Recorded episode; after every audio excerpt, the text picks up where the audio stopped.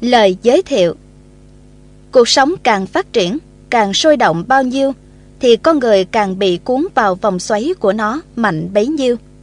Và trong vòng quay tất bật đó, chúng ta dễ dàng lãng quên hay bỏ sót những giá trị tốt đẹp bên trong để chạy theo những điều mơ tưởng bên ngoài. Chúng ta lãng quên trách nhiệm đối với gia đình, tổ chức, xã hội, thậm chí ngay cả với bản thân mình. Cũng có lúc chúng ta chợt nhận ra điều đó, nhưng rồi sợ phải đối đầu với những khó khăn ngăn trở, sợ phải thay đổi chính mình mà chúng ta chấp nhận buông xuôi. Chúng ta lần lửa, chần chừ và luôn tìm cách đùng đẩy do người khác mà không dám nhận trách nhiệm về phía mình để tìm cách giải quyết. Chúng ta khoác lên mình chiếc áo cầu an và tự nhủ rằng phải thế thôi, bây giờ ai cũng làm như vậy cả. Nhưng như vậy, vô tình chúng ta sẽ làm mất dần đi giá trị thực sự của mình. Chúng ta thoái lui trước những cơ hội để phát triển bản thân một cách toàn diện và không phát huy được hết những khả năng tiềm ẩn của mình. Tư duy thông minh là một công cụ giúp bạn nhận diện giá trị thật sự của mình, dám nhìn thẳng vào trách nhiệm của bản thân từ trong suy nghĩ để vạch ra những phương hướng hành động thật thông minh.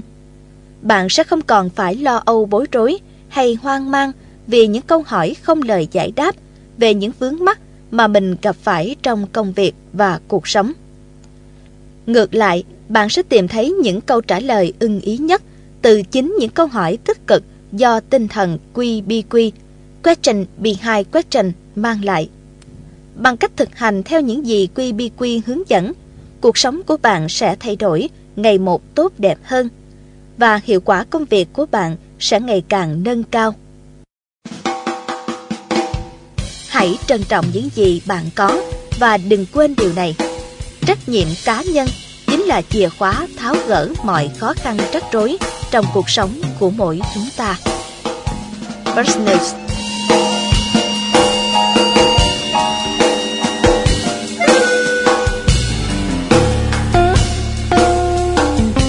phẩm Tư duy thông minh. Tác giả John Mueller First News thực hiện. Biên dịch Thu Quỳnh, Thế Lâm, Ngọc Thân Nhà xuất bản tổng hợp thành phố Hồ Chí Minh. Quyển sách được thể hiện qua giọng đọc của Ái Hòa và Nhật Khanh. Chúng tôi xin chân thành cảm ơn phòng thu MIDI đã giúp đỡ chúng tôi trong quá trình thực hiện tập sách.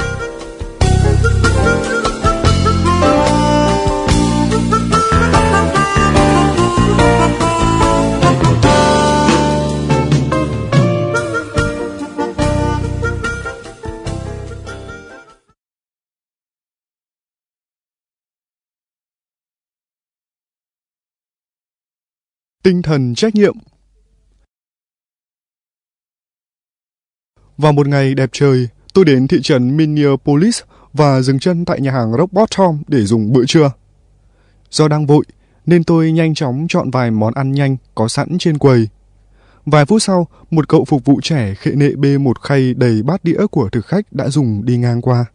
Có lẽ cậu ấy thấy trên bàn tôi chưa có món ăn nào nên dừng lại và hỏi tôi. Thưa ông, ông đã gọi được món chưa? Chưa, Tôi muốn gọi món xà lách trộn vài chiếc bánh cuộn. Tôi đáp. Tôi sẽ mang lại cho ông.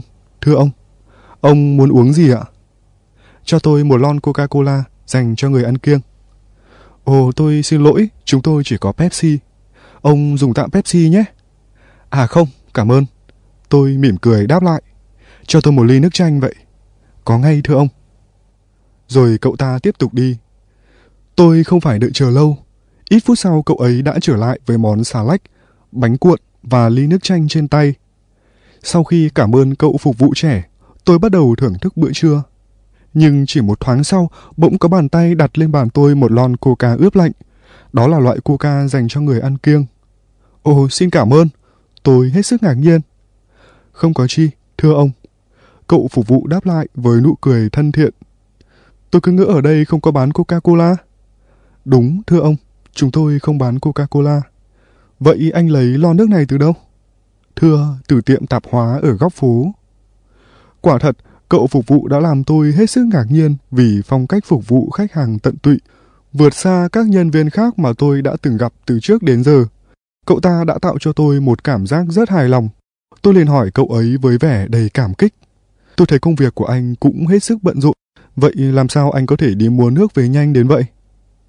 Anh phục vụ nở một nụ cười và trả lời trước sự ngỡ ngàng của tôi. Tôi không đi mua nước cho ông, tôi nhờ người quản lý của tôi mua hộ. Thật là điều khó tưởng tượng, làm sao một anh phục vụ lại có thể yêu cầu sếp của mình làm điều đó? Đó là sự trao quyền hay còn điều gì khác nữa?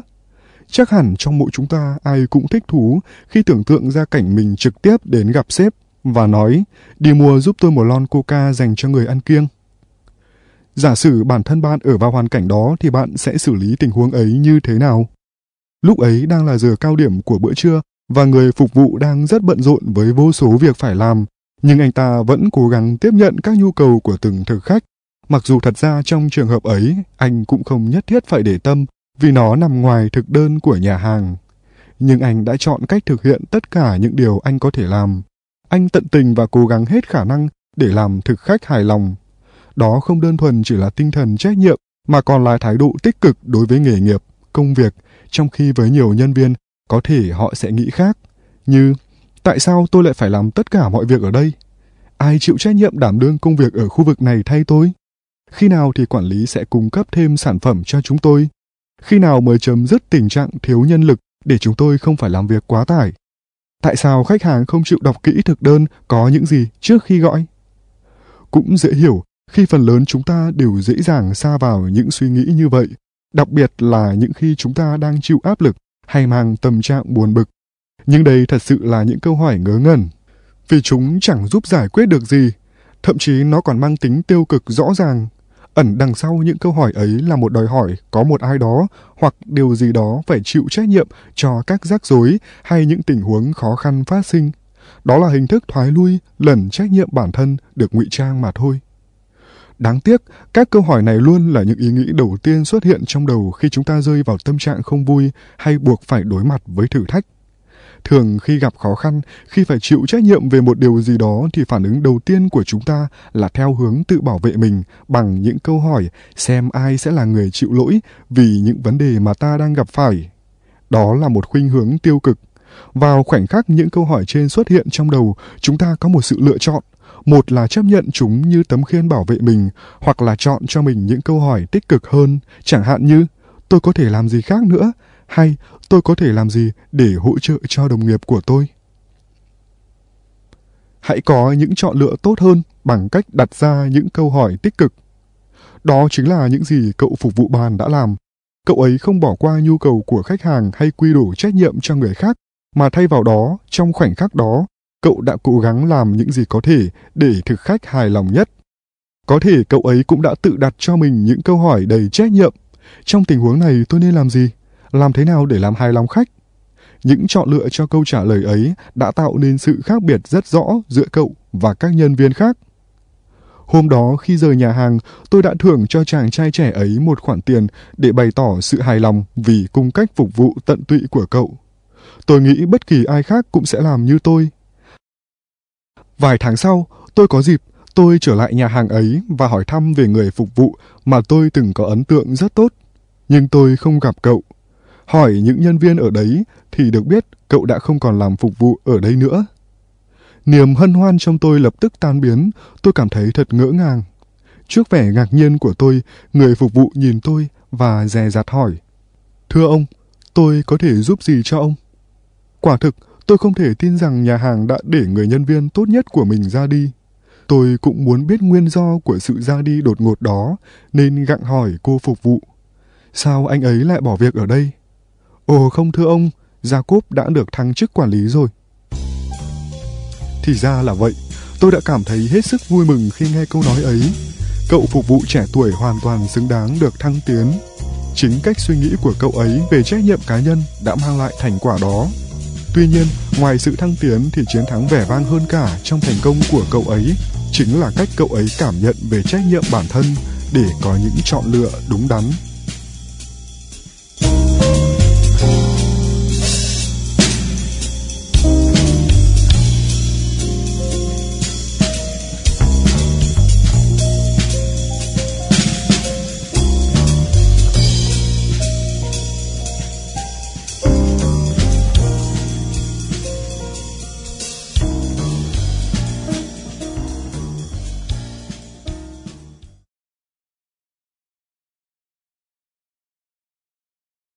Chọn lựa đúng đắn.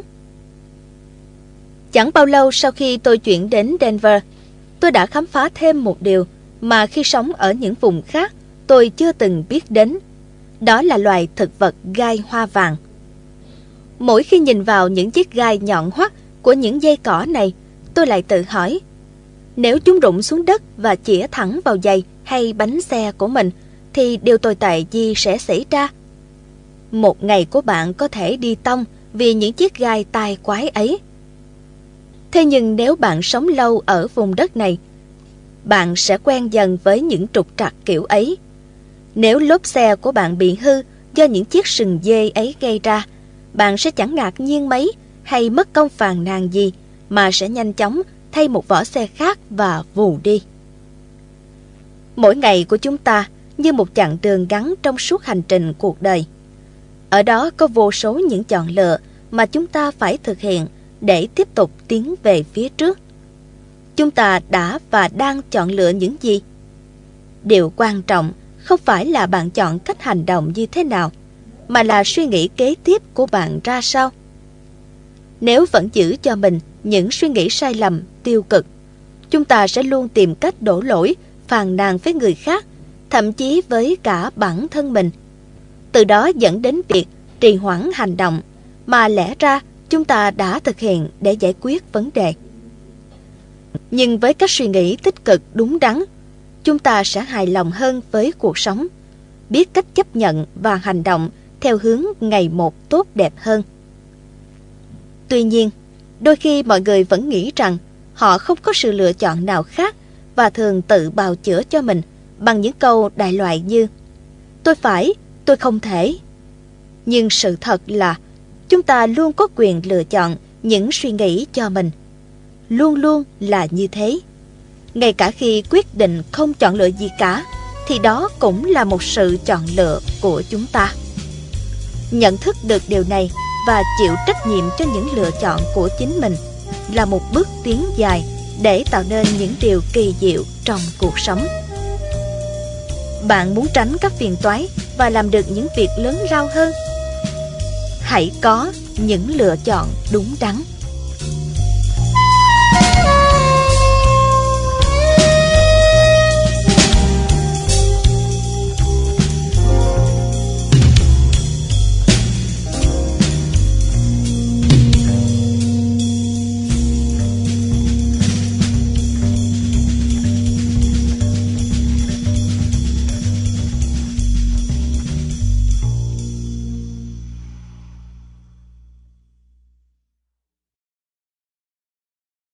QBQ ẩn ý sau các câu hỏi. Như các bạn đã thấy, cuộc sống còn biết bao điều đòi hỏi chúng ta phải lựa chọn cách xử lý sao cho khéo léo và thông minh để thu được kết quả tốt nhất. Nhưng điều quan trọng mà chúng ta cần phải nhớ đó là đừng bao giờ quên đi trách nhiệm cá nhân của mình trong cuộc sống. Đó không chỉ là hình thức tư duy thông minh mà còn là một công cụ hữu ích hỗ trợ chúng ta trong mọi hoàn cảnh. Chương trình thực hành trách nhiệm cá nhân này được xây dựng dựa trên quan sát thực tiễn về cách phản ứng của nhiều người khi gặp phải những chướng ngại, từ đơn giản đến phức tạp. Và kết quả thu được thật bất ngờ, đa phần những phản ứng đầu tiên của chúng ta thường là tiêu cực và gợi lên trong tâm trí những câu hỏi thiếu sáng suốt. Tuy nhiên, trong những thời khắc quyết định ấy, nếu chúng ta biết cách suy xét chín chắn các câu hỏi của mình, thì chắc hẳn giải pháp cũng đến với chúng ta một cách dễ dàng và nhanh chóng.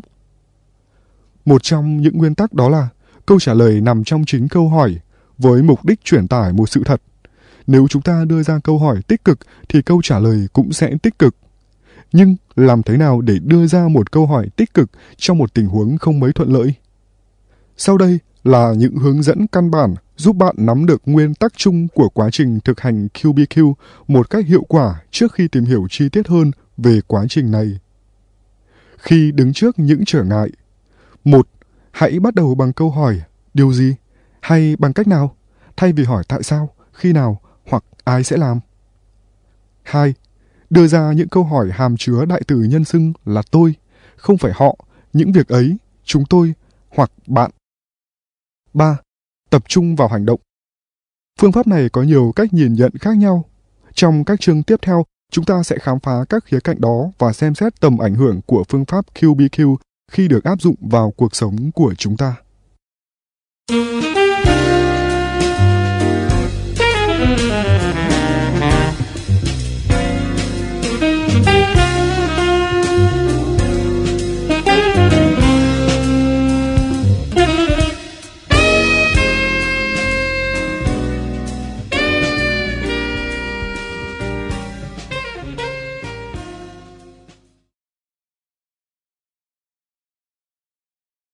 Đừng hỏi tại sao. Bạn đã từng nghe hay đã từng thốt ra các câu hỏi như thế này bao giờ chưa? Tại sao anh ta không làm việc chăm chỉ hơn? Tại sao điều này lại xảy ra với tôi? Tại sao họ lại cản trở công việc của tôi? Hãy thật lòng nói ra cảm giác của bạn lúc đó. Bạn cảm thấy thoải mái như trút được một mối ưu phiền, tìm ra phương cách giải quyết vấn đề của mình – hay chỉ càng cảm thấy bế tắc hơn? Những câu hỏi với ý phàn nàn than trách như thế không phải là những lời giải đáp hợp lý. Chúng tạo cho ta cảm giác bị dồn ép như một nạn nhân đang tìm kiếm sự cảm thông từ người khác. Tuy nhiên, những câu hỏi tại sao như thế lại là những câu mà chúng ta thường hay đặt ra nhất. Bất kỳ ai cũng có thể rơi vào cái bẫy của những câu hỏi tại sao này. Có lần trong cuộc trò chuyện ngắn với người quản lý một siêu thị nhỏ, tôi hỏi anh ta. Anh có bao nhiêu nhân viên? Anh ta đáp, khoảng 6 người. Và sau đó như muốn trút ưu phiền, anh ta tuôn ra một tràng những nhận xét về nhân viên của mình dưới hình thức những câu hỏi tỏ vẻ không được hài lòng. Tại sao tôi không thể tìm được những nhân viên có năng lực và có trách nhiệm hơn với công việc? Tại sao thế hệ trẻ bây giờ không chịu làm việc một cách nghiêm túc? Tại sao chúng tôi không nhận được sự hướng dẫn của những vị quản lý cấp cao hơn? Qua đó, chúng ta có thể xem anh chàng quản lý này như một điển hình của những người có năng lực yếu kém. Một khi còn tự đặt ra những câu hỏi như vậy, thì anh ta còn mãi bế tắc trong việc tìm lời giải đáp thỏa đáng nhất. Và đó là đại diện của mẫu người có suy nghĩ tiêu cực xuất hiện đầy rẫy trong xã hội ngày nay. Theo kinh nghiệm thực tế của mình, tôi nhận thấy rằng những suy nghĩ tiêu cực xuất hiện hầu khắp ở mọi người. Bất kể họ là ai, làm nghề gì, có vị thế ra sao trong xã hội, sống sung túc hay thiếu thốn. Đó thật sự như một căn bệnh chung của toàn xã hội. Tôi vừa nhận được email của một quý ông thổ lộ rằng trong suốt 10 năm phục vụ trong quân ngũ, mỗi khi có quân nhân nào vi phạm kỷ luật, thì câu nói duy nhất được chấp nhận sẽ là Không biện minh, thưa ngài. Ông đã chấp nhận, tin tưởng và sống với điều đó. Sau thời gian tại ngũ, ông trở về nhà và làm việc cho một công ty lớn trong ngành thực phẩm với vai trò quản lý. Tuy nhiên, ông đã không đảm trách tốt công việc như cấp trên mong đợi, và ngay chính bản thân ông cũng không hài lòng về năng lực của mình. Ông thường đặt ra những câu hỏi đầy bức xúc với cấp trên của mình. Vì sao ông không cho tôi thêm thời gian? Vì sao ông không chỉ dạy tôi nhiều hơn? Vì sao chúng ta không sản xuất thêm nhiều sản phẩm mới? Vì sao chiêu thức tiếp thị không hỗ trợ chúng ta hơn nữa? Và ông đã kết thúc email của mình bằng dòng chữ. Tôi đã nhận ra điều này khi học chương trình QBQ rằng từ chiến trường đến thương trường, chỉ trong vài năm ngắn ngủi, tôi lại trở thành người mà tôi ghét nhất, nạn nhân. Nếu người đàn ông này sau 10 năm sống và thực hành với triết lý không biện minh, lại sa vào những suy nghĩ như vậy, thì không có gì phải băn khoăn khi tất cả chúng ta phải luôn cẩn trọng để không rơi vào hoàn cảnh tương tự trong suốt cuộc đời mình. Ngay cả những người mà chúng ta ngỡ là đã đủ đầy, thành đạt và thuộc tầng lớp trí thức trong xã hội, cũng đôi lúc vướng phải lối suy nghĩ tiêu cực. Vì vậy, chúng ta hãy đừng thờ ơ với căn bệnh chung này của xã hội. Vì từng cá nhân chúng ta đang hình thành nên cái xã hội ấy. Trong đó có cả bạn và tôi. Cách tốt nhất chúng ta có thể làm được là loại bỏ dần thói quen suy nghĩ tiêu cực trong bản thân mỗi chúng ta. Hãy tập cho mình những câu hỏi Điều gì, cái gì, làm cách nào Rồi tìm lời giải đáp cho nó Thay vì cứ đi hỏi Tại sao, khi nào hoặc ai Bạn hãy thay thế ba câu hỏi tại sao ở đầu chương Bằng ba câu hỏi sau đây Và xem có biến chuyển mới nào diễn ra không nhé Làm thế nào để hôm nay tôi làm việc tốt hơn? Tôi có thể làm gì để cải thiện tình hình? Bằng cách nào tôi có thể hợp tác với mọi người trong công việc?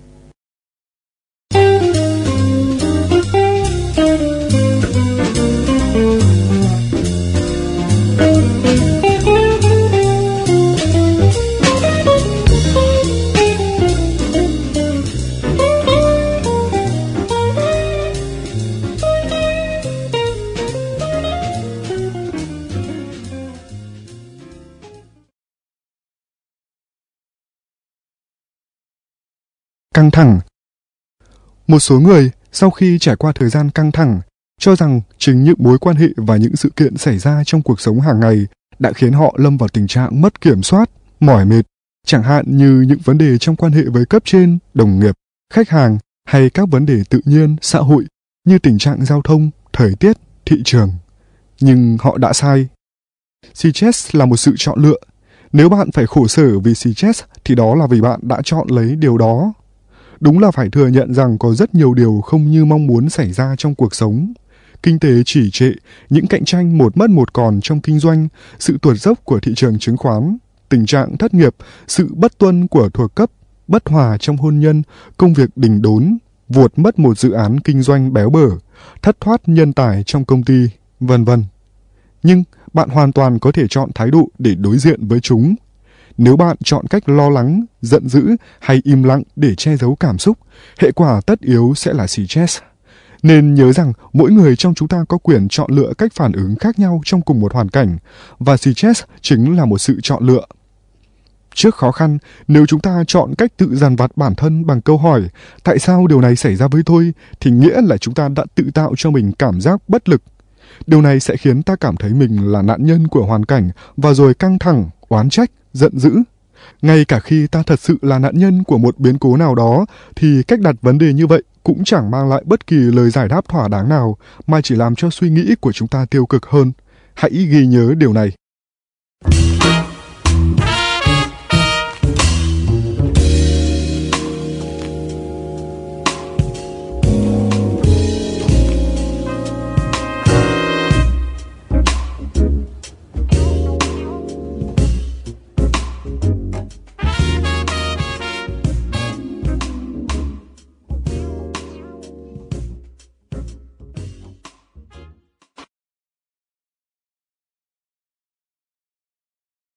Bình tĩnh trước mọi hoàn cảnh.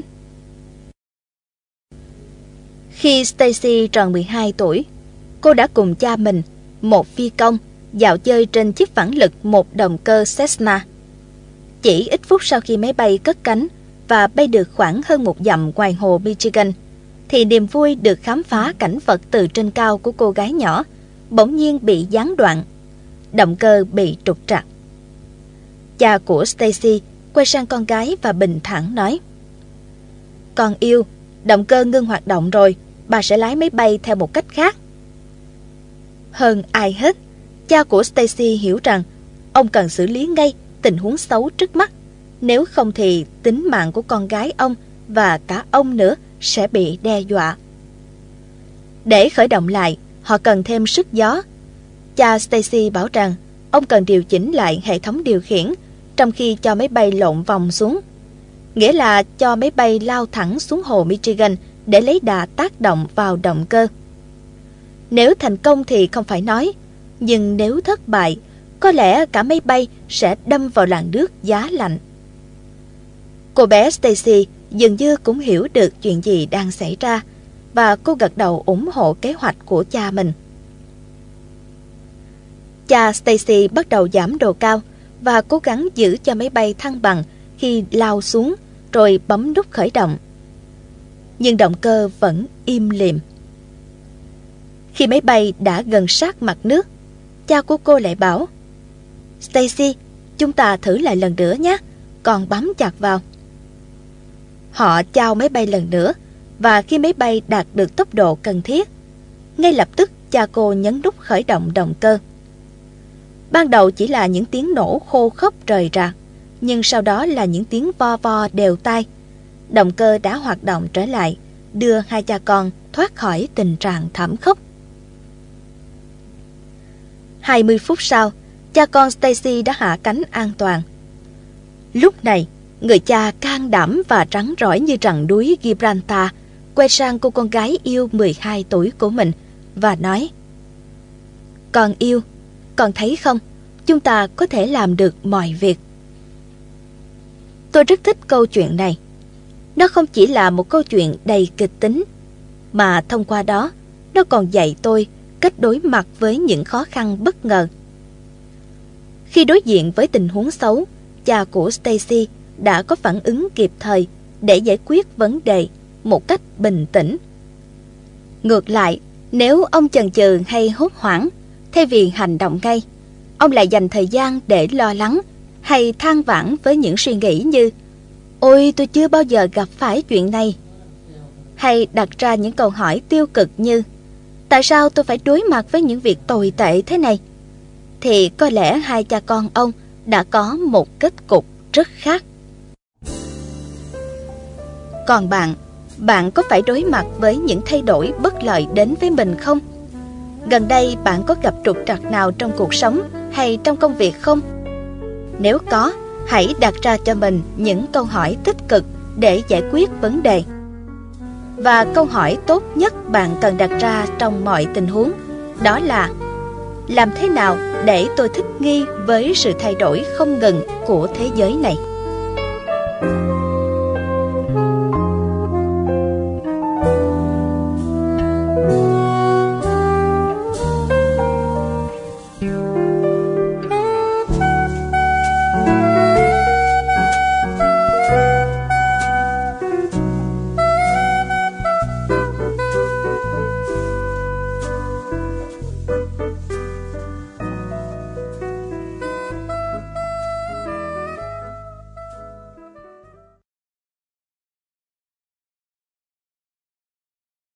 Cải thiện mối quan hệ với người khác.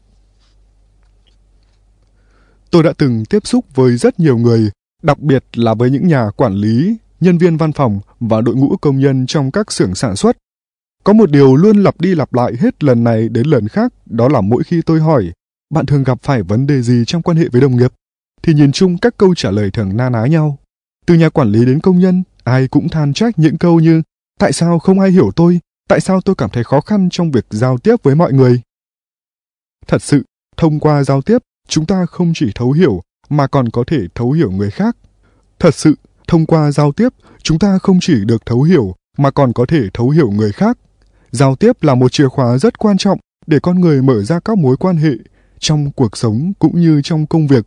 Nhưng đôi khi chính chúng ta đã tự làm mất chiếc chìa khóa của mình, rồi quẩn quanh mãi với những câu hỏi tại sao không có lời đáp vì vậy, câu hỏi cần phải đặt ra trong trường hợp này là tôi cần làm gì để người khác hiểu rõ về tôi và làm cách nào tôi có thể hiểu rõ bạn hơn? Tìm kiếm câu trả lời cho hai câu hỏi ấy cũng chính là tìm lại mối dây liên hệ giữa chúng ta với mọi người. Đó mới là điều cần thiết và hữu ích.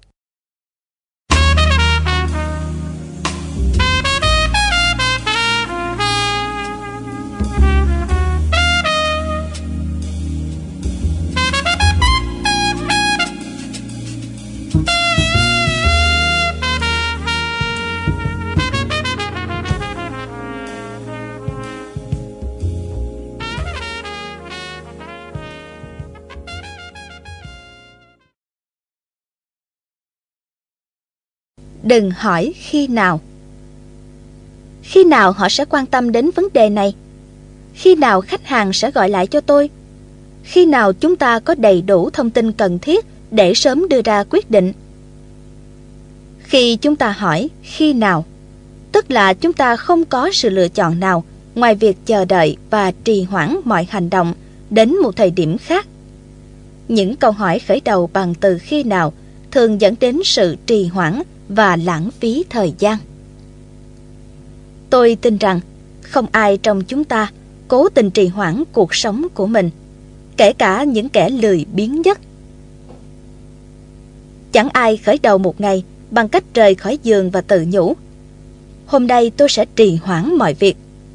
Nhưng sự trì hoãn là một vấn đề có thật và đang âm thầm diễn ra mỗi ngày. Chúng ta thường dời lại một điều gì đó một chút, một chút nữa, rồi thêm một chút nữa, trước khi nhận ra rằng những việc bị tồn động quá lâu đã trở thành một vấn đề nghiêm trọng. Sự trì hoãn không chỉ diễn ra trong cuộc sống của từng cá nhân, mà đó còn là vấn đề của nhiều tập thể, nhiều tổ chức.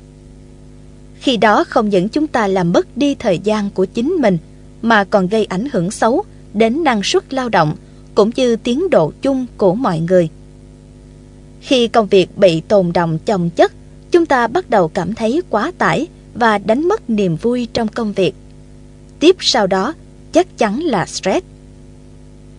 Có một câu nói mà tôi rất thích là Những hoạch định lâu dài mang tầm chiến lược là những công cụ tuyệt vời, nhưng chúng ta cần phải hoàn tất một điều gì đó trước giờ ăn trưa. Vậy, vì sao chúng ta lại trì hoãn? Tôi chắc rằng chúng ta có thể viện ra vô số lý do.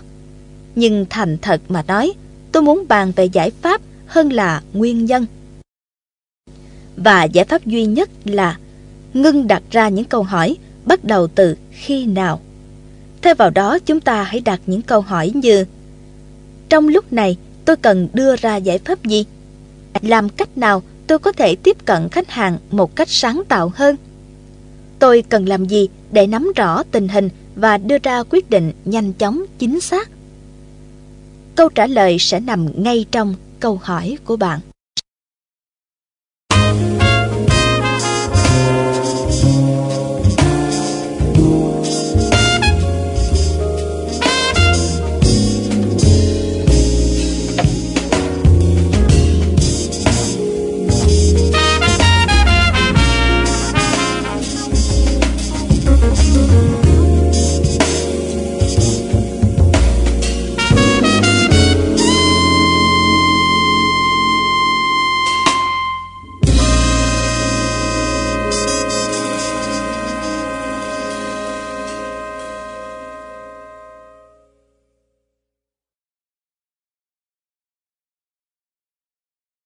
Đừng trì hoãn bất cứ điều gì, dù đó là việc nhỏ. Tôi có một chiếc bàn khá rộng, nhưng lâu ngày không sử dụng đến nên quyết định tặng cho một người bạn.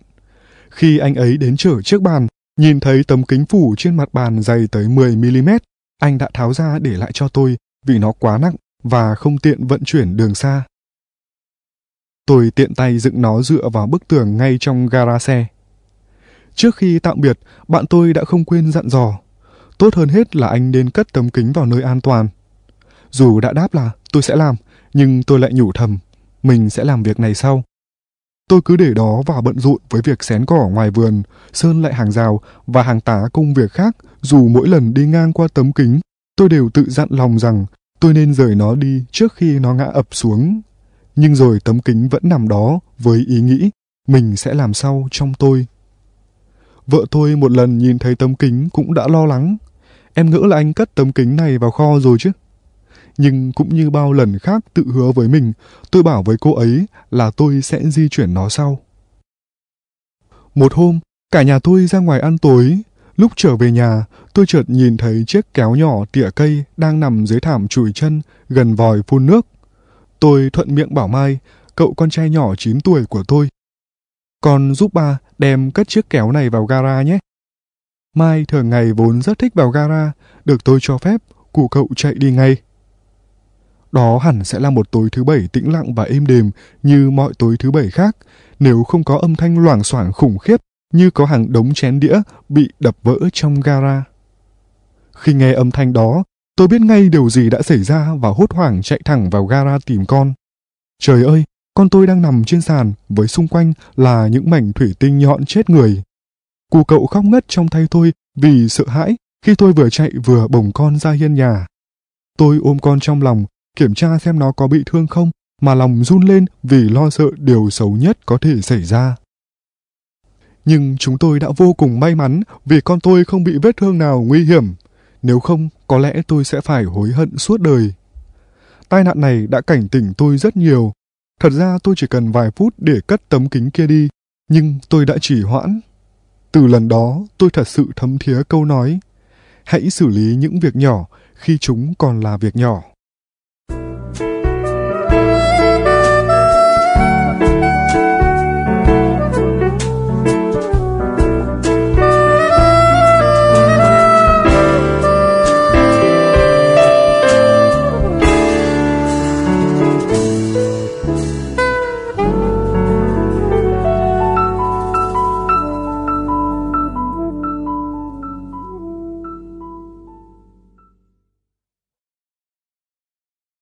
Đừng chờ đợi những điều kiện lý tưởng. Luôn có những ngăn trở, những mặt hạn chế trong mọi việc chúng ta làm. Và khi phải đối mặt với những khó khăn ấy, chúng ta lại ước ao có được những công cụ mới, những quy trình cải tiến, thêm nhân lực và thêm ngân sách. Tuy nhiên, khi nhận xét thật kỹ vấn đề, thì ta thấy rằng những khó khăn đó không phải do sự thiếu hụt nguồn nhân lực hỗ trợ, mà là do trước đó chúng ta đã chần chừ, không biết cách tận dụng và bố trí nguồn lực một cách hợp lý. Chúng ta đã tạo ra một tổ chức với những cá nhân trì trệ, không quyết đoán khi đưa ra quyết định, luôn ở trạng thái thụ động, chờ đợi có đầy đủ mọi điều kiện thuận lợi rồi mới đưa ra giải pháp. Họ không nhận ra rằng Thật ra việc xúc tiến công việc với tất cả những thông tin có được sẽ giúp chúng ta đạt được nhiều thành công hơn mong đợi. Hãy lắng nghe lời khuyên của Deb Weber, nhân viên công ty bảo hiểm State Farm. Với nguồn thông tin và nguồn lực sẵn có, tôi luôn tìm ra được nhiều phương pháp mới hơn để giải quyết vấn đề. Trong chờ vào những thứ không nằm trong tầm tay, chỉ làm tiêu tốn thời gian cũng như sức lực của chúng ta mà thôi. Đừng chờ đợi đến khi có đầy đủ mọi phương tiện. Hãy tự hỏi mình và trả lời ngay từ bây giờ. Làm thế nào tôi có thể hoàn tất công việc với những công cụ sẵn có?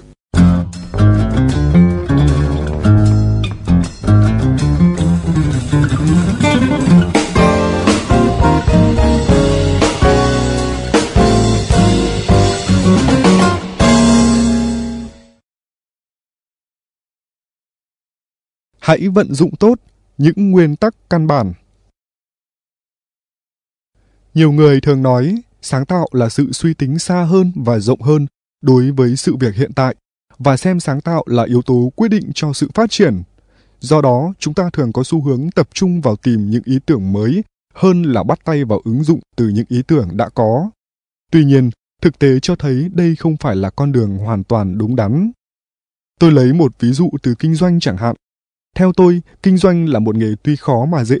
Bạn có thể trở thành một nhà kinh doanh giỏi khi biết tuân thủ các nguyên tắc căn bản trong kinh doanh như thường xuyên giữ liên lạc với khách hàng, chia sẻ cùng khách hàng về giá trị sản phẩm mà bạn đang kinh doanh và luôn tận tâm phục vụ khách hàng của mình. Tuy nhiên, không phải ai cũng chấp nhận ý nghĩ này bởi họ cho rằng nó quá đơn giản. Họ nghĩ rằng muốn thành đạt trong kinh doanh thì phải có thật nhiều những ý tưởng tầm cỡ, còn nếu đơn giản quá như vậy thì ai cũng có thể làm được, ai cũng có thể trở thành nhà kinh doanh giỏi. Nhưng sự thật lại nằm ở những điều tưởng chừng đơn giản như thế. Bạn muốn thành công? Vấn đề không phải là chúng ta thiếu những ý tưởng mới mà là chúng ta không nhận ra rằng mình chưa ứng dụng hết những ý tưởng đã có. Điều này có thể không đúng với ngành kỹ thuật khi mà công nghệ ngày nay phát triển không ngừng và chỉ cần sau 5 phút bạn có thể đã trở thành người lạc hậu nhưng với các nguyên tắc kinh điển được xem là nguyên lý thì chúng luôn là mới với những người biết ứng dụng nó.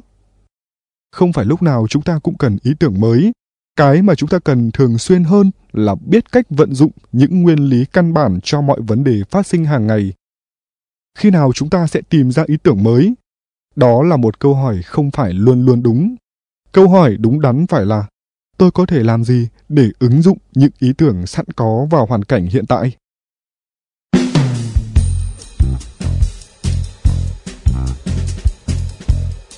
Đừng hỏi ai. Ai đã gây ra chuyện này? Ai đã làm gián đoạn kế hoạch của chúng ta? Ai sẽ phải là người chịu trách nhiệm? Ngay khi những câu hỏi này bắt đầu xuất hiện trong suy nghĩ, có nghĩa là ta đang muốn tìm ra người phải chịu trách nhiệm cho sự việc xảy ra, hay tìm một ai đó để đổ lỗi cho họ. Và có lẽ đây là cách chúng ta áp dụng khá phổ biến, như việc mặc cho mình chiếc áo khoác phòng vệ với hai bàn tay bắt chéo trước ngực và chỉ về hai phía. Một lần khi trên đường từ khu trực tuyết Snowbird tại Utah đến phi trường Sun Lake, tôi bắt chuyện với người tài xế. Rồi khi được hỏi về tình hình hoạt động của công ty anh hiện nay, anh nói Ôi trong công ty tôi lúc này mọi người cứ hay đổ lỗi cho nhau. Cảm thấy như được lắng nghe, anh tiếp tục kể về những chuyện lục đục đang diễn ra trong công ty. Nhân viên tiếp tân thì luôn phàn nàn về nhân viên giao nhận, nhân viên giao nhận thì lại phàn nàn về tài xế, tài xế thì phàn nàn nhân viên kinh doanh. Thế công ty anh có bao nhiêu nhân viên? Tôi hỏi. 12. Anh ta đáp với vẻ chán nản. Chỉ có 12 người mà mọi chuyện đã rối tinh lên rồi. Dường như hiện tượng đổ lỗi cho nhau xuất hiện ở khắp mọi tổ chức, từ công ty nhỏ đến tập đoàn lớn. Chẳng nơi đâu là không có hiện tượng này. Tổng giám đốc than phiền phó chủ tịch, phó chủ tịch phàn nàn trưởng phòng, trưởng phòng quở trách nhân viên, nhân viên đổ lỗi cho khách hàng, khách hàng quy trách nhiệm cho chính quyền, chính quyền thì quy tội người dân. Và cứ thế tiếp diễn. Cái vòng lẫn quẩn này là một câu chuyện không có hồi kết và chẳng dẫn đến kết quả gì tốt đẹp Ngoài việc mang đến những mối bất đồng, phá hỏng sợi dây liên kết giữa mọi người và là bức tường ngăn trở sự sáng tạo. Thay vì cùng hợp tác tìm ra phương hướng giải quyết công việc tốt hơn, thì chúng ta lại tạo ra một làn sóng tranh cãi vô ích. Thế thì tại sao chúng ta không tự đặt ra cho mình những câu hỏi hữu ích như Tôi nên giải quyết khó khăn này như thế nào? Tôi cần làm gì để hoàn tất dự án? Trong tình hình này, tôi nên làm gì?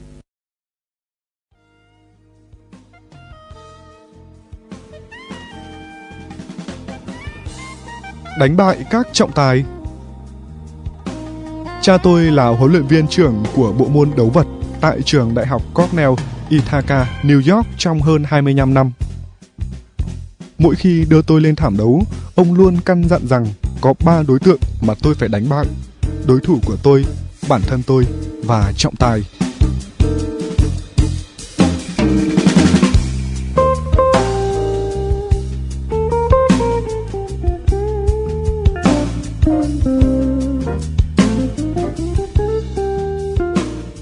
Hẳn nhiên, bất kỳ vận động viên nào mỗi khi thi đấu cũng luôn đặt mục tiêu đánh bại đối thủ của mình. Nhưng đối với cha tôi, ngoài việc đối đầu trực tiếp với đấu thủ chính thì điều quan trọng hơn cả lại là việc tôi phải vượt qua nỗi sợ hãi của bản thân và cả nguy cơ trọng tài nữa. Nếu muốn chiến thắng, con phải đủ cử để đánh bại trọng tài, cha tôi quả quyết. Đủ cử để đánh bại trọng tài nghĩa là thay vì phàn nàn về các trọng tài, thay vì đổ lỗi cho hoàn cảnh, cho những hạn chế trong năng lực của bản thân, thì bạn hãy tìm ra phương hướng khắc chế những trở ngại đó để không ai có thể ngăn trở bước tiến của bạn. Vậy ai đang là trọng tài trong cuộc đời bạn? Liệu có một ai đó hay sự việc nào đó vượt khỏi tầm kiểm soát của bạn và cản trở con đường thành công của bạn?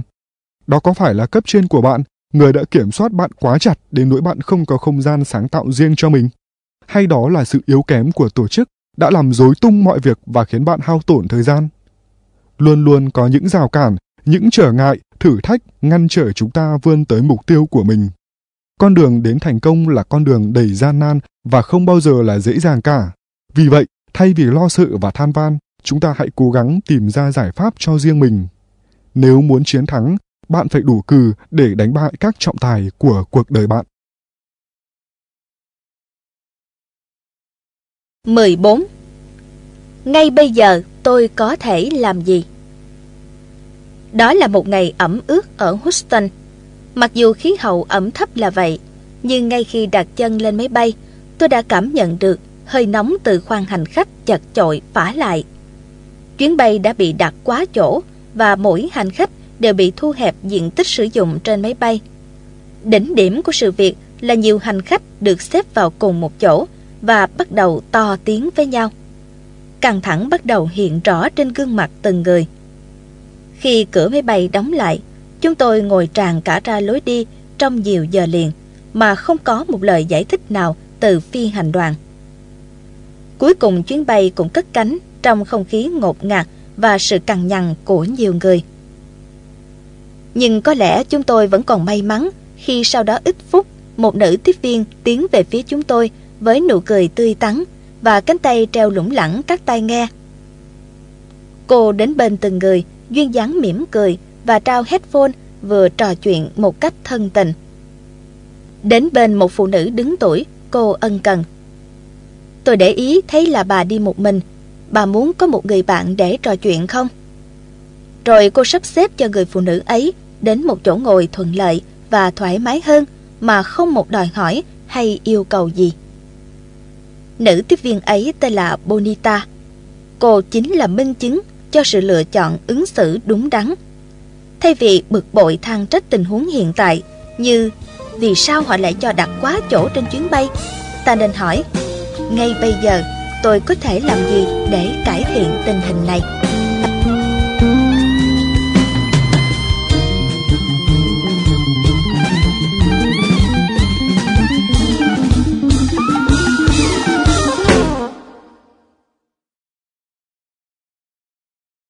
Làm chủ tình hình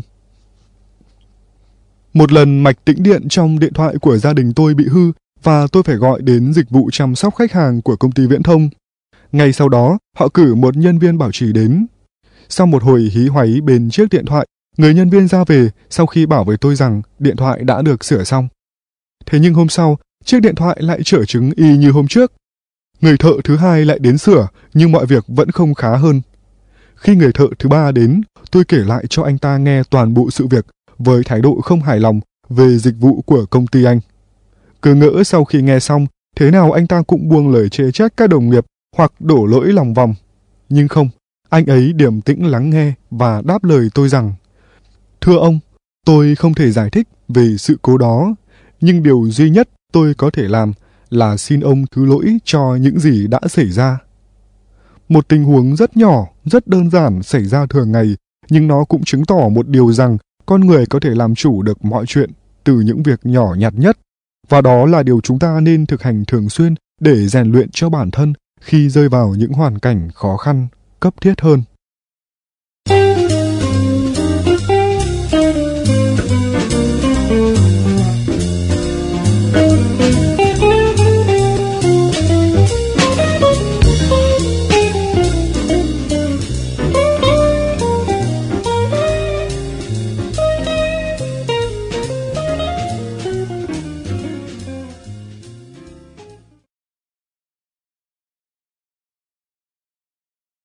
16.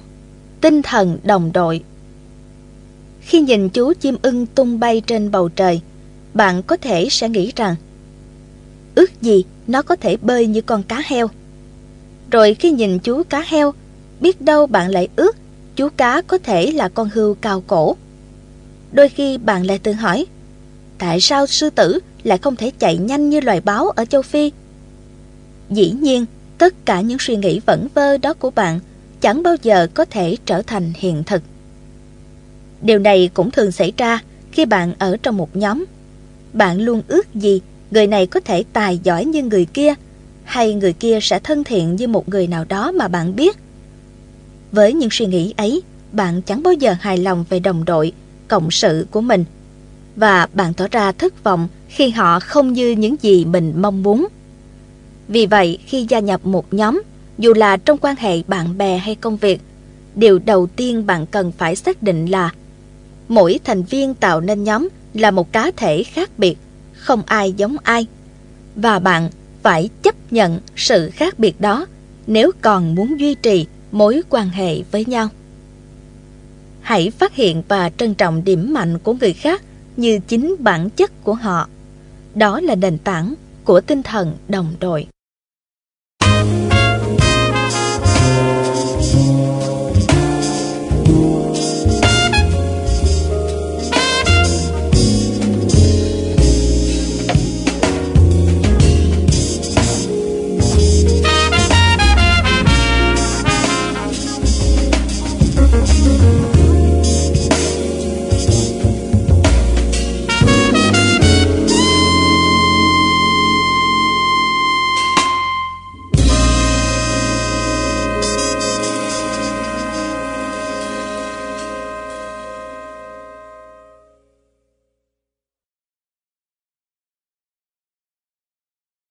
Thủy thủ tôi đổ thừa tại gió.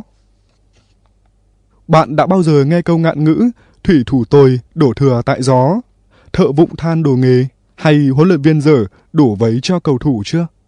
Và trong thực tế thì chúng ta còn bắt gặp bao nhiêu trường hợp khác nữa hết sức gần gũi với mình như giáo viên dở đổ thừa tại học trò, nhân viên kinh doanh thiếu năng lực đổ thừa cho hoàn cảnh, cha mẹ không gương mẫu đổ thừa do số phận, quản lý yếu đổ thừa cho thuộc cấp, nhân viên kém đổ thừa cho cấp trên, cá nhân tồi đổ thừa cho xã hội. Ai phải chịu trách nhiệm cho những thiếu sót của những người như thế khi ngay cả bản thân họ cũng không chịu trách nhiệm về năng lực của mình. Không ai dám nhìn nhận sự thật, không ai dám nhìn vào sự yếu kém của bản thân như vậy thì đến bao giờ cái sự tồi mới trở nên tốt hơn? Trách nhiệm cá nhân bỗng dưng trở thành một trái bóng được đá qua hết người này đến người khác, không biết đến bao giờ mới dừng lại, vì chẳng ai muốn nhận nó vào mình. Từ những chuyện trong công ty như va chạm giữa các bộ phận với nhau, giữa quản lý và nhân viên hay giữa các nhân viên, đến những bất đồng giữa các thành viên trong gia đình, trong xã hội, ta đều dễ dàng thấy cách hành xử như vậy. Ai cũng cho rằng mình là hoàn hảo và khi nói tới trách nhiệm của mình đối với sự việc, họ sẽ thốt lên một câu ngơ ngác. Tôi ư? Vì sao vậy? Phải chăng trong suốt một thời gian dài chúng ta đã sống mà không ý thức rõ về bản thân mình? Trách nhiệm cá nhân bắt đầu từ chính mỗi người, có nghĩa là nó không bắt đầu từ những người khác, sự việc khác, mà bắt đầu từ chính bản thân mỗi chúng ta. Đó là một sự thừa nhận thẳng thắn, dám nhìn thẳng vào thực tế của bản thân để chịu trách nhiệm cho những điều chúng ta làm và chấp nhận kết quả của nó. Nếu bạn chưa đủ tự tin để nhìn nhận về trách nhiệm bản thân mình thì hãy bắt đầu làm quen với cách thức sau đây. Mỗi khi gặp vấn đề mà bạn đang hoang mang, nghi ngại thì thay vì hỏi bằng đại từ ám chỉ người khác như họ, chúng nó, chúng ta hay bạn, hãy đặt vào đó đại từ nhân xưng tôi. Những câu hỏi mở đầu bằng đại từ nhân xưng tôi sẽ chuyển hướng tập trung của chúng ta về chính bản thân mình, bởi chỉ có chúng ta mới kiểm soát được suy nghĩ và hành động của mình đặt ra những câu hỏi tập trung vào những gì chúng ta có thể thực hiện, sẽ thực tế và mang lại hiệu quả hơn là những câu hỏi xem người khác có thể làm gì cho chúng ta. Sức mạnh của nhóm là một công cụ tuyệt vời, nhưng sức mạnh của trách nhiệm cá nhân còn làm nên nhiều điều kỳ diệu hơn nữa.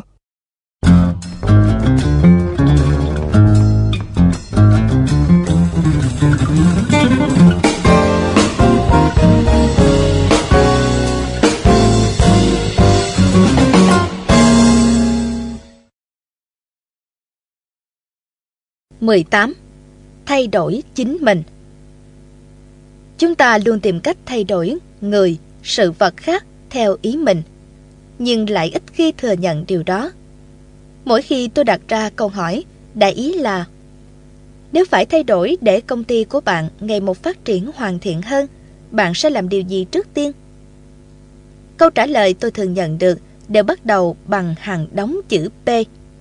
Ví dụ như Product sản phẩm, promotion, khuyến mãi, policy, nội quy, process, cách thực hiện, procedure, quy trình, pricing, giá cả và cả people, con người. Tâm trí của chúng ta luôn choáng đầy các ý tưởng biến cải mọi việc xung quanh, đến mức chẳng ai cho rằng sự thay đổi phải bắt đầu từ chính bản thân tôi. Để trả lời rằng để công ty hoạt động hiệu quả hơn, tôi cần thay đổi thái độ làm việc của mình. Trong khi đó, sự thay đổi của ngoại cảnh chỉ diễn ra khi chúng ta biết thay đổi nhận thức, tư tưởng, quan điểm và những chọn lựa của bản thân. Mà điều này thì không một ai khác ngoài mỗi người phải thực hiện với chính mình. Nhưng đây là điều khó thực hiện, ngay cả khi chúng ta thật sự muốn làm điều đó vì luôn có một khác biệt rất lớn giữa việc mong muốn thay đổi bản thân với những thay đổi thật sự trong suy nghĩ và hành động của chúng ta. Thực tế đã chứng minh rằng chúng ta luôn mang trong mình tư tưởng hướng ngoại hơn là hướng nội. Chúng ta mong đợi sự vật thay đổi, người khác thay đổi, ngoại trừ chính bản thân ta. Có lần một nữ quản lý đã kể cho tôi nghe câu chuyện của cô. Khi còn là giám đốc chi nhánh của một công ty nọ, trong số những nhân viên của tôi, có một người Hình như không bao giờ tôi có thể quản lý được anh ta. Và chỉ khi anh ấy chuyển công ty khác, tôi mới thấy như trút được gánh nặng của mình. Tuy nhiên vài năm sau, tôi cũng chuyển sang làm quản lý cho một công ty khác và gặp lại anh chàng này cũng với vai trò thuộc cấp của tôi. Thế nhưng lần này mọi việc khác hẳn. Tôi cảm thấy dễ chịu hơn khi làm việc cùng anh ta và chúng tôi hợp tác với nhau chặt chẽ trong công việc. Và tôi tự hỏi, anh ấy đã thay đổi từ khi nào? Nhưng rồi tôi đã nhận ra, anh ấy chẳng thay đổi gì cả, mà là chính tôi đã thay đổi. Khi được hỏi, chị đã thay đổi như thế nào? Cô ấy trả lời bằng cách chỉ tay vào cái đầu. Tôi đã từ bỏ việc cố gắng thay đổi anh ta. Chúng ta không thể thay đổi người khác, nhưng chúng ta có thể thay đổi chính bản thân mình để xoay chuyển tình hình theo hướng ngày một tốt đẹp hơn.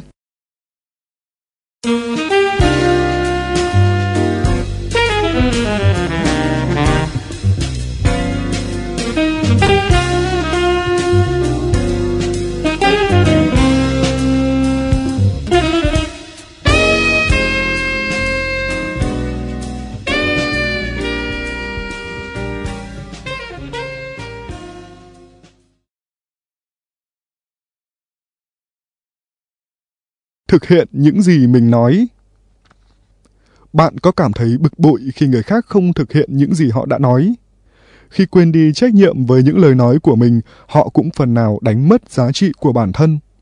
Còn bạn, trong những trường hợp ấy, bạn cư xử thế nào? Tỏ thái độ bực tức và không hợp tác, hay xem đó như vết xe đổ rồi tự mình cũng đặt chân lên? Có rất nhiều lựa chọn, nhưng khôn ngoan nhất vẫn là làm những điều mình nói, bạn từng nói thế nào thì nên cố gắng thực hiện những điều ấy. Nó không những nâng giá trị tiếng nói cá nhân của bạn mà còn khiến bạn trở thành một tấm gương về chữ tín. Chúng ta nói được thì chúng ta phải làm được. Từ suy nghĩ đến lời nói và cuối cùng là hành động phải cùng nằm trên một quỹ đạo. Nó không chỉ giúp bạn trở thành một lãnh đạo, một nhà quản lý trọng chữ tín trong kinh doanh, mà trong cuộc sống bạn cũng sẽ trở thành một tấm gương kiểu mẫu để thúc đẩy mọi người noi theo. Vì vậy, thay vì than phiền, khi nào thì người ta sẽ làm những điều họ nói, hãy bắt tay vào thực hiện những điều mình nói trước. Bạn sẽ trở thành người cầm lá cờ tiên phong đầy vinh quang đấy.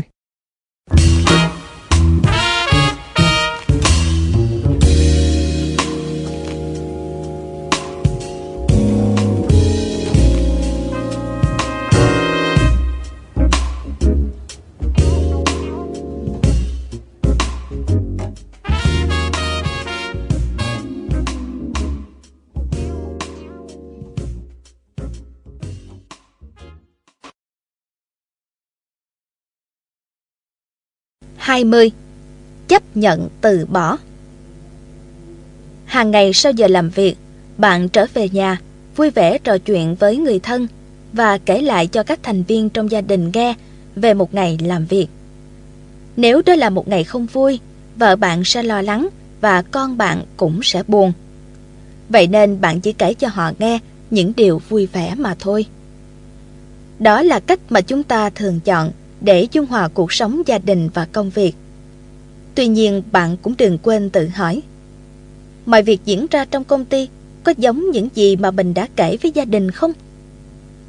Nếu câu trả lời của bạn là không hoặc hoàn toàn không vì phần lớn thời gian làm việc của bạn trôi qua trong sự buồn tẻ, mệt mỏi và bạn chỉ cảm thấy thoải mái như trút được gánh nặng khi rời khỏi công ty thì bạn phải nhanh chóng chọn lựa giải pháp cho mình.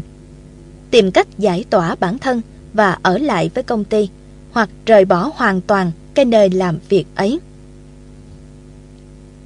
Điều này hẳn là không dễ dàng, nhất là với những ai đã gắn bó quá lâu tại một tổ chức hoặc muốn ổn định cuộc sống.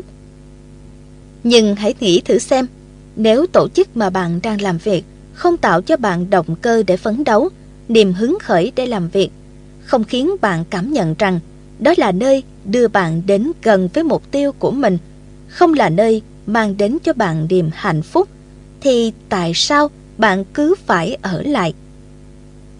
Khi bạn tìm ra câu trả lời cho những câu hỏi trên tức là bạn đã thực hiện một phần trách nhiệm cá nhân của mình.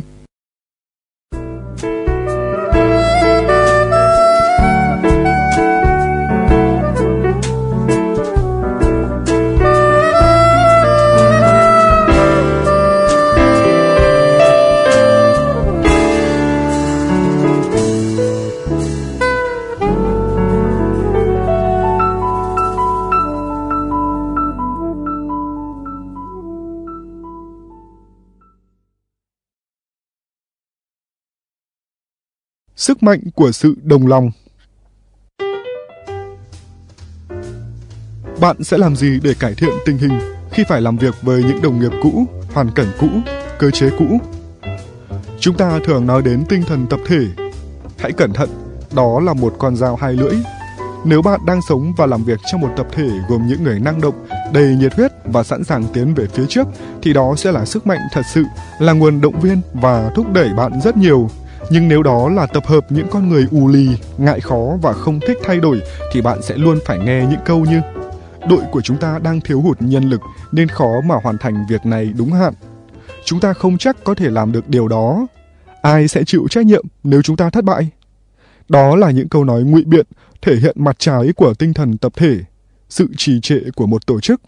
Đó là khi người ta lợi dụng tính tập thể để che giấu trách nhiệm và năng lực yếu kém của mỗi cá nhân. Để khắc phục mặt trái đó, chúng ta hãy bắt tay hợp tác với các đồng nghiệp để cùng phấn đấu hướng tới mục tiêu chung. Và nếu bạn là thành viên của một nhóm, hãy tự chịu trách nhiệm về năng lực của mình. Nếu mỗi thành viên trong nhóm đều tự ý thức về trách nhiệm cá nhân mà không nấp dưới cái bóng tập thể để đổ lỗi cho sự yếu kém thì chắc chắn chúng ta sẽ xây dựng được một tổ chức vững mạnh. Nói một cách khác, điều này có nghĩa là trách nhiệm cá nhân là nơi phát xuất và tạo nên sức mạnh của sự đồng lòng.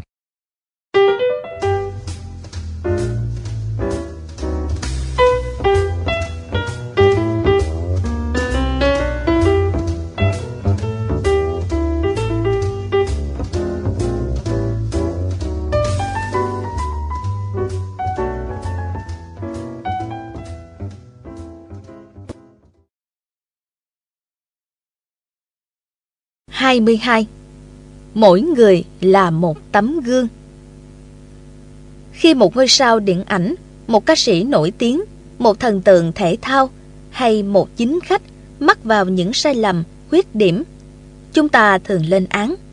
Họ thật đáng xấu hổ, họ là tấm gương xấu cho mọi người, nhất là bọn trẻ. Thật ra những cá nhân này không có nhiệm vụ phải sống hoàn hảo để trở thành tấm gương cho người khác chính mỗi chúng ta phải gánh lấy vai trò đó. Cả tôi và cả bạn, không riêng gì các ngôi sao hay người của công chúng. Có thể bạn sẽ hỏi vì sao? Hãy nhìn xung quanh bạn. Đồng nghiệp của bạn sẽ quan sát và học tập từ bạn. Hàng xóm của bạn sẽ xử sự với bạn theo cách mà bạn xử sự với họ. Còn bạn, vợ hay chồng bạn sẽ làm theo lời khuyên của bạn và cách bạn đối nhân xử thế. Mỗi chúng ta, dù là những công dân bình thường nhất, đều có một cộng đồng nhỏ của riêng mình, và đó là nơi phản chiếu những hành động của chúng ta. Hãy ghi nhớ, mỗi chúng ta đều có trách nhiệm cũng như nghĩa vụ phải làm gương cho cộng đồng xung quanh, và thế giới có tốt đẹp hơn lên hay không chính là do chúng ta, những công dân nhỏ, đang tạo nên một xã hội lớn.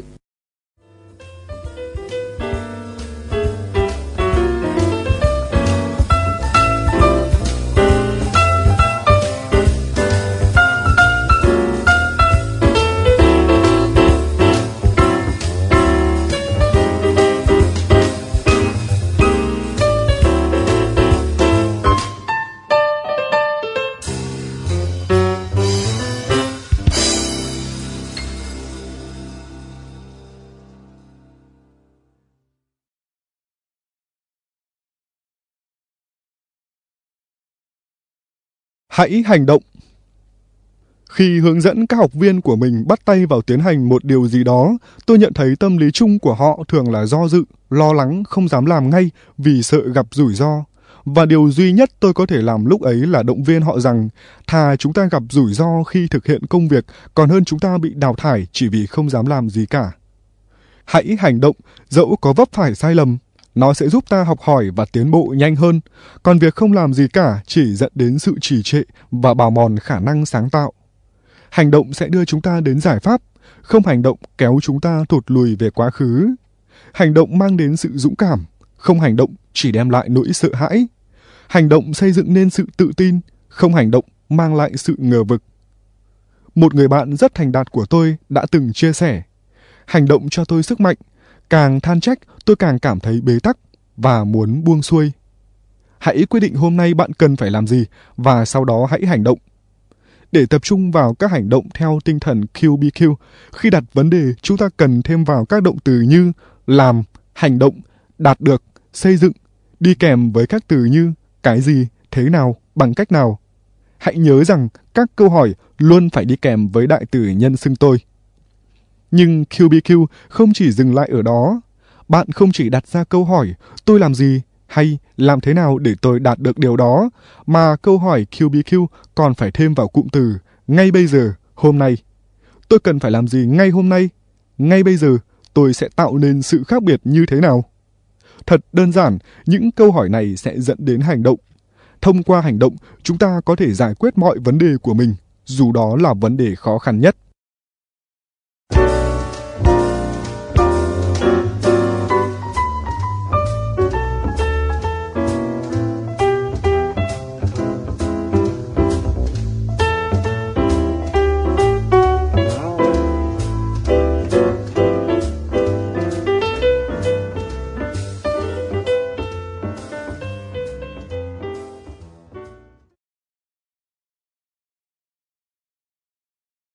24. Hành động nhỏ tạo nên giá trị lớn. Judy là một nhân viên thu ngân trẻ của cửa hàng Home Depot. Một sáng như thường lệ, khi Judy đang làm việc, một chàng trai trẻ hối hả chen đến quầy tính tiền. Anh ta mua một vài thứ lạc vặt nên số tiền phải trả chỉ có 2,89 đô la. Nhưng chàng trai lại đưa cho Judy một tờ 100 đô Hơi bối rối, cô gái hỏi lại vị khách hàng. Quý khách có đồng nào mệnh giá nhỏ hơn không? Anh ta cũng tỏ ra lúng túng không kém và trả lời cô là không. Lúc đó cô chỉ có 40 đô la trong két và nếu muốn đổi tờ 100 đô, cô phải mang lên đổi tại văn phòng. Thế nhưng lúc này, khách vào mua hàng rất đông và họ đang đợi cô thanh toán. Một thoáng suy nghĩ, Rudy lấy 2,89 đô la từ túi sách của mình bỏ vào két, đồng thời nhanh nhẹn giao hàng và trả lại vị khách kia tờ 100 đô với nụ cười tươi tắn. Cảm ơn quý khách đã đến cửa hiệu Home Depot của chúng tôi. Phải mất vài giây vì ngạc nhiên, người khách hàng mới hiểu ra hành động vừa rồi của Judy. Anh chàng đứng ngẩn người và ấp úng cảm ơn cô trước khi bước ra. Hai ngày sau, người quản lý cửa hiệu nơi Judy đang làm việc đến gặp cô với chiếc phong bì trên tay. Ông hỏi cô với vẻ hóm hỉnh. Rudy này, cô phải thành thật nhé. Có phải mấy ngày trước cô đã bỏ tiền của mình ra để thanh toán hóa đơn cho một chàng trai trẻ phải không? Ồ, hình như là có, nhưng đã xảy ra vấn đề gì hả? Judy lo lắng đáp lời. Vị quản lý nhìn Judy với nụ cười lém lĩnh. À, anh ấy có gửi cho cô một tấm séc 50 đô la Rõ ràng số tiền này lớn hơn quá nhiều so với số tiền mà Judy đã bỏ ra trả cho món hàng của vị khách. Vì vậy cô quyết định gửi trả lại tấm séc đó cho chủ nhân của nó. Vài ngày sau, chàng trai kia lại xuất hiện trước cửa hàng cùng một quý ông. Đó là Bob Johnson, chủ của công ty xây dựng Johnson, cha của chàng trai. Vị khách sang trọng đặt mua rất nhiều hàng hóa tại cửa hàng của Judy Đoạn ông bước đến quầy tính tiền và nói với Judy hết sức lịch thiệp. Cô biết tại sao tôi lại chọn đặt mua hàng ở đây không? Tất cả là vì những điều tốt đẹp mà cô đã làm cho con trai tôi đấy. Bạn thấy đó, trước bất kỳ tình huống nào, hãy làm tất cả những gì tốt nhất mà bạn có thể. Lợi nhuận và giá trị bạn nhận được sẽ lớn hơn gấp nhiều lần những gì bạn đã bỏ ra.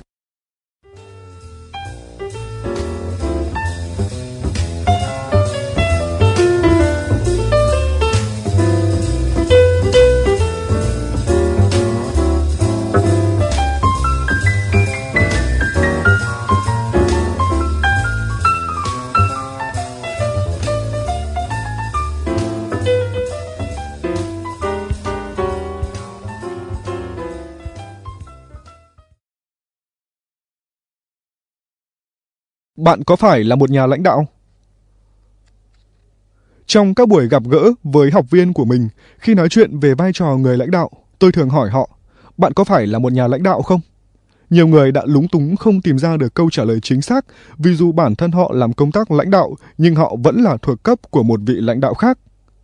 Một cách thông thường, khi nhắc đến khái niệm lãnh đạo, chúng ta luôn nghĩ đến chức danh, địa vị, số nhân viên thuộc cấp mà ta đang quản lý hay nhiệm kỳ quản lý của mình. Nhưng thực ra những điều đó không thể hiện vị trí lãnh đạo của chúng ta.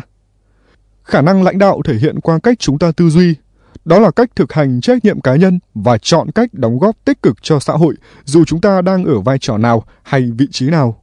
Dù đó là nhân viên tiếp tân, kỹ sư, nhân viên kinh doanh, công nhân thời vụ, thu ngân, tất cả đều có thể là lãnh đạo. Họ có thể không có chức danh thiếp với chức danh quản lý, nhưng cách sống, cách giải quyết công việc, cách tư duy của họ có thể khiến bạn phải làm theo, muốn học hỏi từ họ, và khi đó họ chính là lãnh đạo. Còn bạn, bạn có phải là một người bạn, một huấn luyện viên, tình nguyện viên hay một người nào đó mà tầm ảnh hưởng của bạn có thể tác động đến người khác theo hướng tích cực? Nếu bạn làm được điều đó, bạn chính là nhà lãnh đạo. Nếu bạn biết suy nghĩ như một lãnh đạo, bạn sẽ là nhà lãnh đạo. Vì vậy, khi ai đó hỏi các bạn, bạn có phải là lãnh đạo không? Hãy suy nghĩ trước khi trả lời.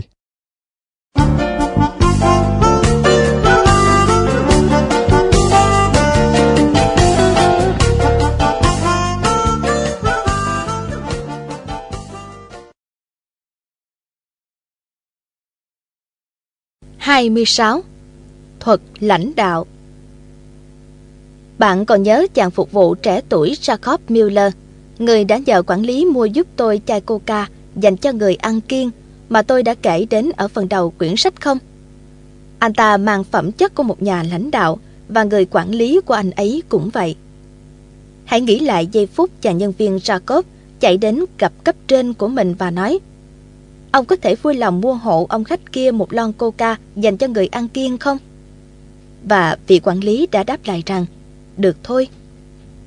Nhưng điều gì sẽ xảy ra nếu thay vì nói được thôi, vị quản lý lại hỏi, nếu tôi đi mua, ai sẽ phụ trách phần việc của tôi? Anh có thể làm việc đó sau được không? Nhớ nha, anh đang đẩy việc cho tôi đấy. Nếu tôi giúp anh, anh sẽ làm gì cho tôi? Dĩ nhiên vai trò cấp trên, ông ta hoàn toàn có thể vặn vẹo nhân viên của mình như vậy. Thế nhưng ông ấy lại chọn lựa một cách hành xử khác. Ông đã phục vụ Jacob như một khách hàng theo quan điểm. Tôi là cấp trên của anh và tôi ở đây để giúp anh hoàn thành tốt công việc. Thay vì nghĩ rằng tôi là sếp, anh ở đây để làm việc cho tôi. Tuy nhiên như thế không có nghĩa là những người làm lãnh đạo sẽ làm choàng công việc của thuộc cấp, lãnh nhận trách nhiệm và công việc thay cho họ. Đó không phải là thái độ phục vụ mọi người, mà đó chính là hành vi gây cản trở và làm thui chột ý chí tiến thủ của nhân viên. Do đó một lãnh đạo giỏi phải luôn biết khi nào cần giúp đỡ nhân viên của mình và khi nào cần để cho họ độc lập, tự do bộc lộ khả năng. Trong cuộc sống gia đình cũng vậy. Khi cha mẹ dọn phòng thay cho con cái hoặc làm bài tập hộ cho chúng, họ đã vô tình làm hỏng con cái của mình. Nó hủy hoại dần ý chí vươn lên, tính tự quyết, sự độc lập và khả năng giải quyết vấn đề của người bị làm thay. Do đó, lãnh đạo là phục vụ, nhưng người lãnh đạo đồng thời cũng phải là người tạo ra các vấn đề để thử thách khả năng thuộc cấp của mình. Như tác giả Stephen Brown đã nói.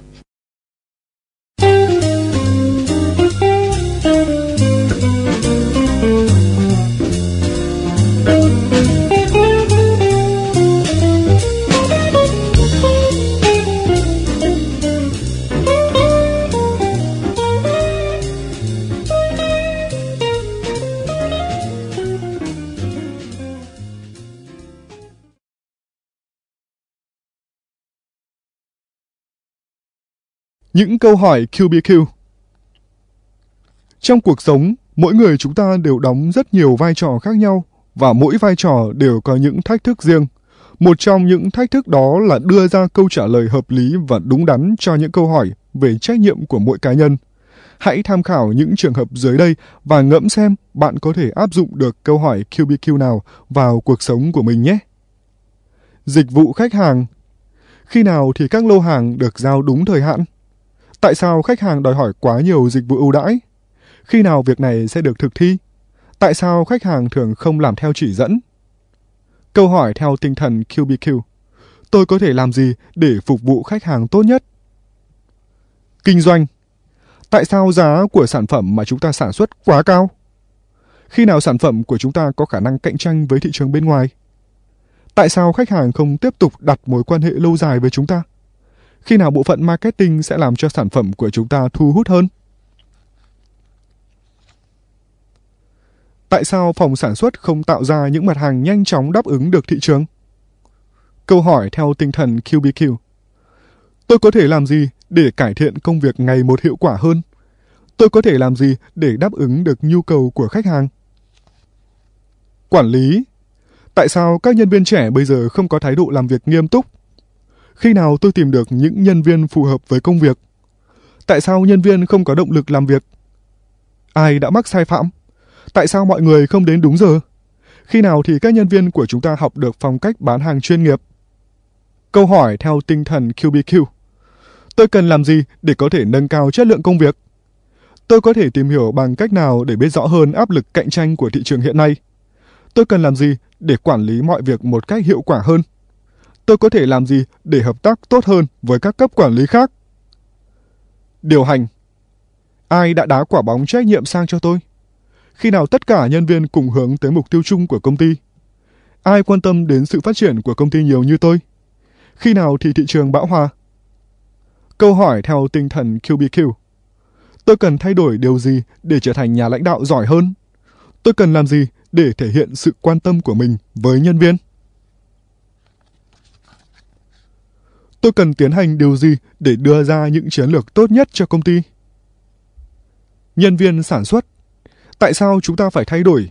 Khi nào sẽ có người hướng dẫn cho tôi? Tại sao tôi không được tăng lương? Khi nào thì ban điều hành mới có chung một quan điểm? Ai sẽ định hướng cho chúng tôi biết mục tiêu chung của công ty?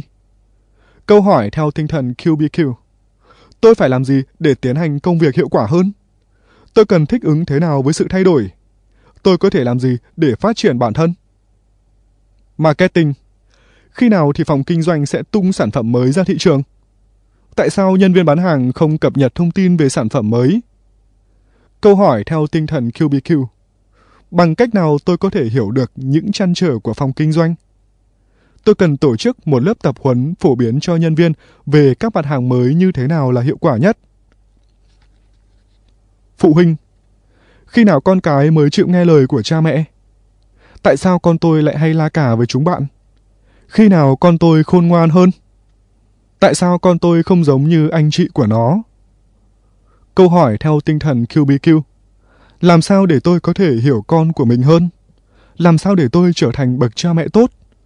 Tôi có thể làm gì để giúp con tôi vượt qua khó khăn này? Các bạn thiếu niên, khi nào ba mẹ mới hiểu được mình? Tại sao ba mẹ không cho mình cơ hội để giải bày? Tại sao thầy cô lại thiếu công bằng thế nhỉ? Câu hỏi theo tinh thần QBQ. Mình cần tỏ ra thế nào để ba mẹ thấy mình yêu ba mẹ? Mình phải làm gì để ba mẹ hiểu mình hơn? Làm sao để học tốt hơn? Vợ chồng, Tại sao anh ấy không thể bỏ qua mọi chuyện?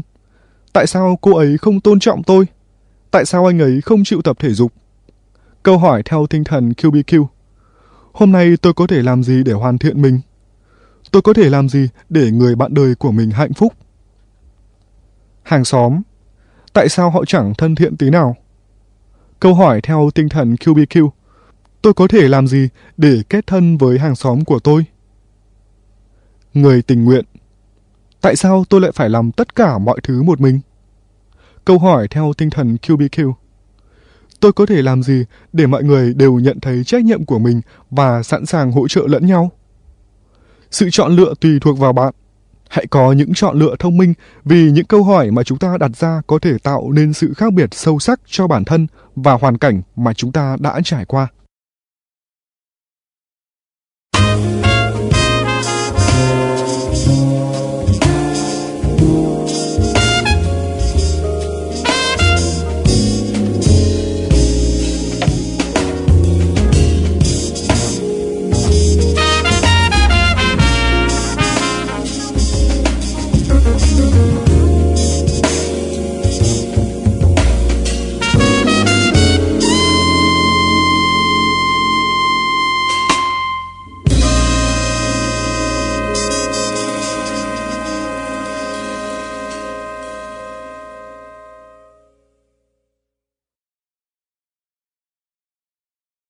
28.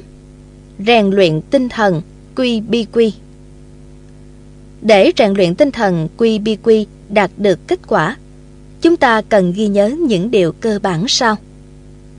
1.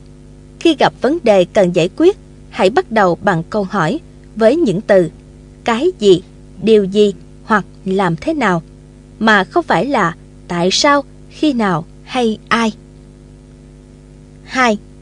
Luôn dùng đại từ nhân xưng là tôi, không dùng họ, chúng ta hay bạn. 3. Tập trung vào hành động.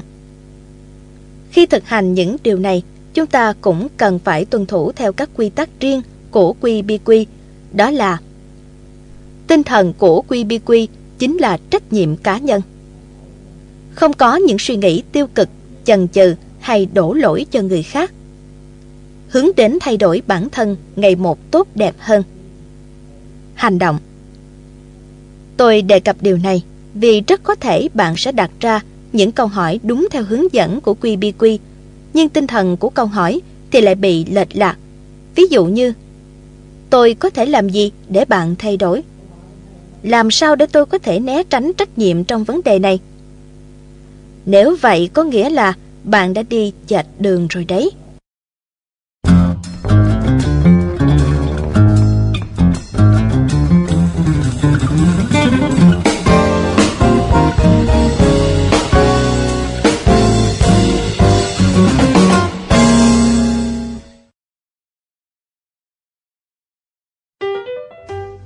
Học đi đôi với hành. Chúng ta đang sống trong một môi trường thông tin hết sức thuận lợi để có thể phát triển năng lực bản thân. Tuy nhiên, vì thế mà ai cũng muốn trang bị cho mình thật nhiều hành trang, có thật đầy đủ kiến thức. Và điều này một mặt nào đó dẫn đến việc nhiều người chần chừ không dám bắt tay thử sức làm bất kỳ việc gì. Chúng ta tham dự hết khóa học này đến khóa học nọ, hết buổi hội thảo này đến buổi hội thảo kia, đọc đủ các loại sách, xem đủ các chương trình và cuối cùng chỉ càng cảm thấy mình nhỏ bé hơn. Các bạn có biết lý do tại sao không? Thật dễ hiểu, kiến thức là một đại dương mênh mông, không bến bờ. Nếu bạn chỉ chạy theo kho lý thuyết ấy thì dĩ nhiên càng chạy, bạn càng cảm thấy mịt mù hơn trong định hướng của mình. Điều bạn cần bây giờ, ngay bây giờ là hành động, là áp dụng vào thực tế những hiểu biết mà bạn đang có. Mục tiêu cuối cùng của việc học là chuyển những hiểu biết của mình thành hành động cụ thể. Kiến thức mà không được thực hành thì cũng là kiến thức chết mà thôi. Hãy bắt tay vào việc từ vốn hiểu biết hiện tại của bạn. Bạn sẽ học hỏi và trưởng thành hơn từ môi trường thực tế. Đó mới là con đường học thức thật sự. Học đi đôi với hành.